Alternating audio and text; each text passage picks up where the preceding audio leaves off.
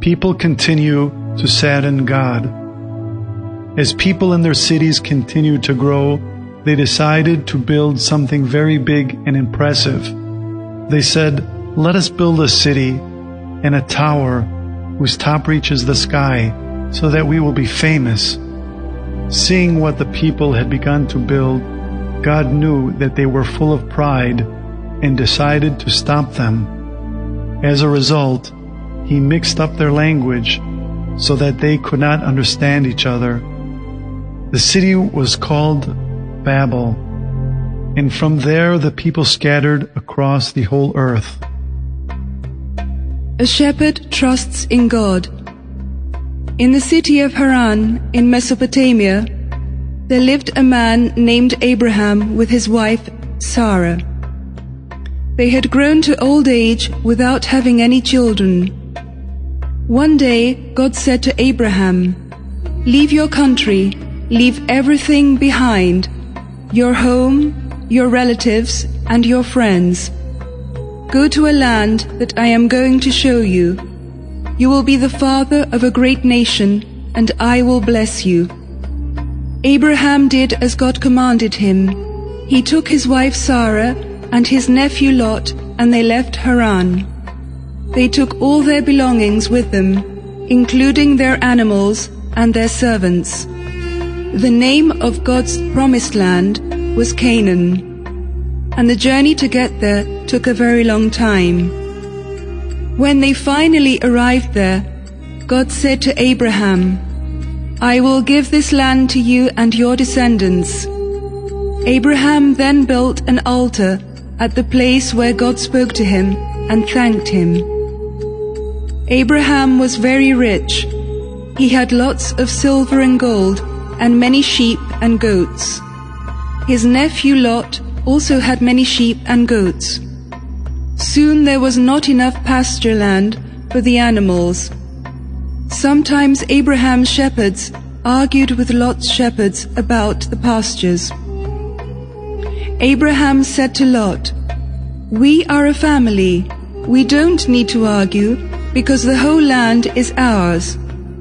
We should divide everything. If you decide to go left, I will go right. And if you decide to go right, I will go left.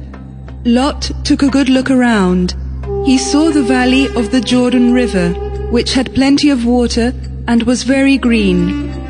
For this reason, Lot decided to go there, while Abraham stayed in the land of Canaan. God said to Abraham, Your descendants will be as many as the grains of sand on the beach. But Abraham said, I do not have any children, and now I am old.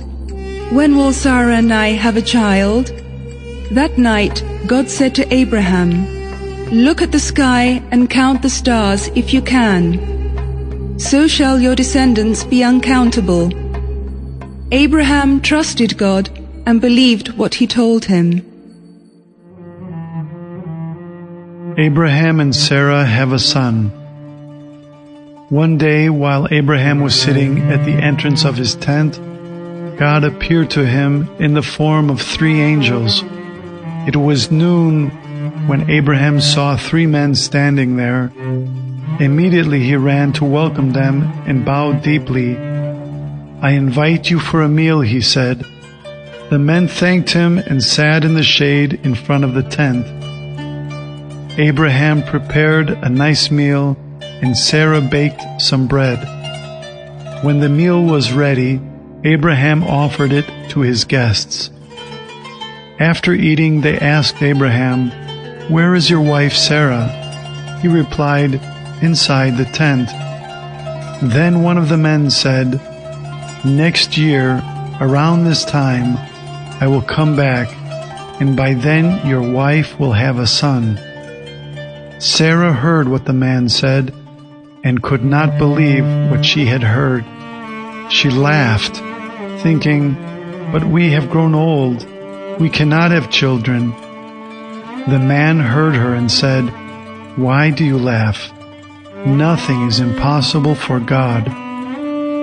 After one year, God fulfilled his promise. Sarah gave birth to a son.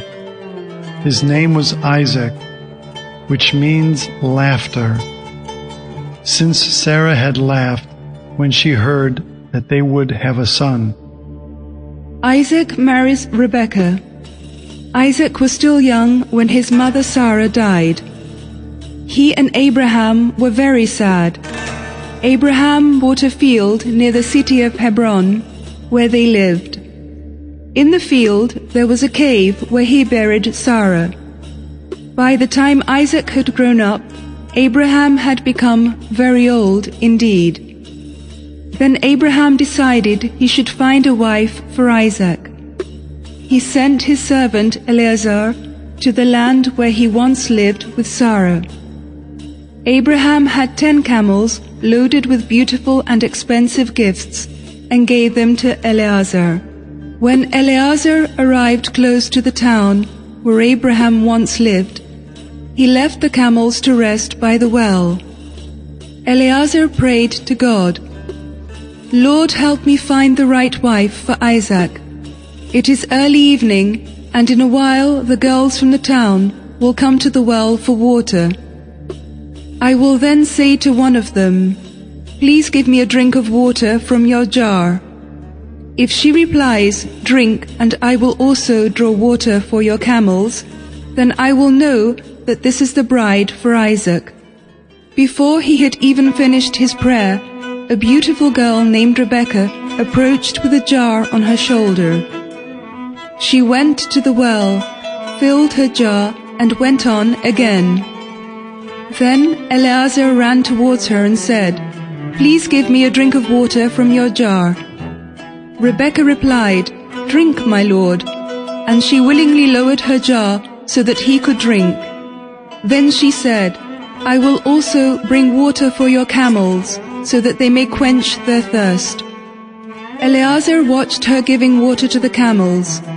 Then he took some jewels and offered them to Rebekah. He asked her, Is there any space at your father's home for me to sleep tonight? Rebekah replied, there is plenty of grass and straw at our house. There is also a place for you to sleep. At that point, Eleazar thanked the Lord for hearing his prayer. Rebecca ran back to her house. She told her family all that had happened at the well. When Eleazar arrived at their house, they invited him to dinner. He said, however, I will not eat until I tell you what I have to say. And he told them how Abraham had sent him to find a bride for Isaac, and that God led him to Rebekah. Then Eleazar took out silver and gold jewelry and dressed and offered them to Rebekah. He even offered expensive gifts to her brother Laban and her mother. Then they ate together. The next morning, Eleazar said, I have to go back to Abraham. Does Rebekah wish to come with me? I do, she replied, and Rebekah and her servants mounted their camels and they all departed. When they arrived at Adam's house, Rebekah became Isaac's wife. Isaac loved her and thus was comforted in his grief for his mother. Two different brothers. Rebekah and Isaac had two sons. They were twins, but from birth the two brothers were totally different. The first one was named Esau. He had a lot of red hair. The second one was named Jacob, but was born holding tight to his brother's heel. The children grew older, and Esau became a very good hunter he enjoyed going out in the woods and the fields to hunt. Isaac loved his son Esau dearly. Jacob was quieter, and he enjoyed staying in the tent. He became a shepherd and took care of the sheep and goats. Jacob was Rebekah's favorite. God had said before their birth, the elder son will serve the younger. One day, Esau came back to the tent, very tired and hungry. Jacob had just cooked some lentils. Esau then said to his brother, Please let me have some of this food, for I am exhausted. Jacob then replied, Sell me your rights as the firstborn son. Esau said, I am starving. I do not care about these rights. Jacob said, Swear this to me right now. Esau did so, and then Jacob gave him some bread and lentils. So Esau sold his rights as firstborn son for some lentils, and all his father had now belonged to Jacob. Isaac had grown so old by this time that his eyes were weak and he could hardly see.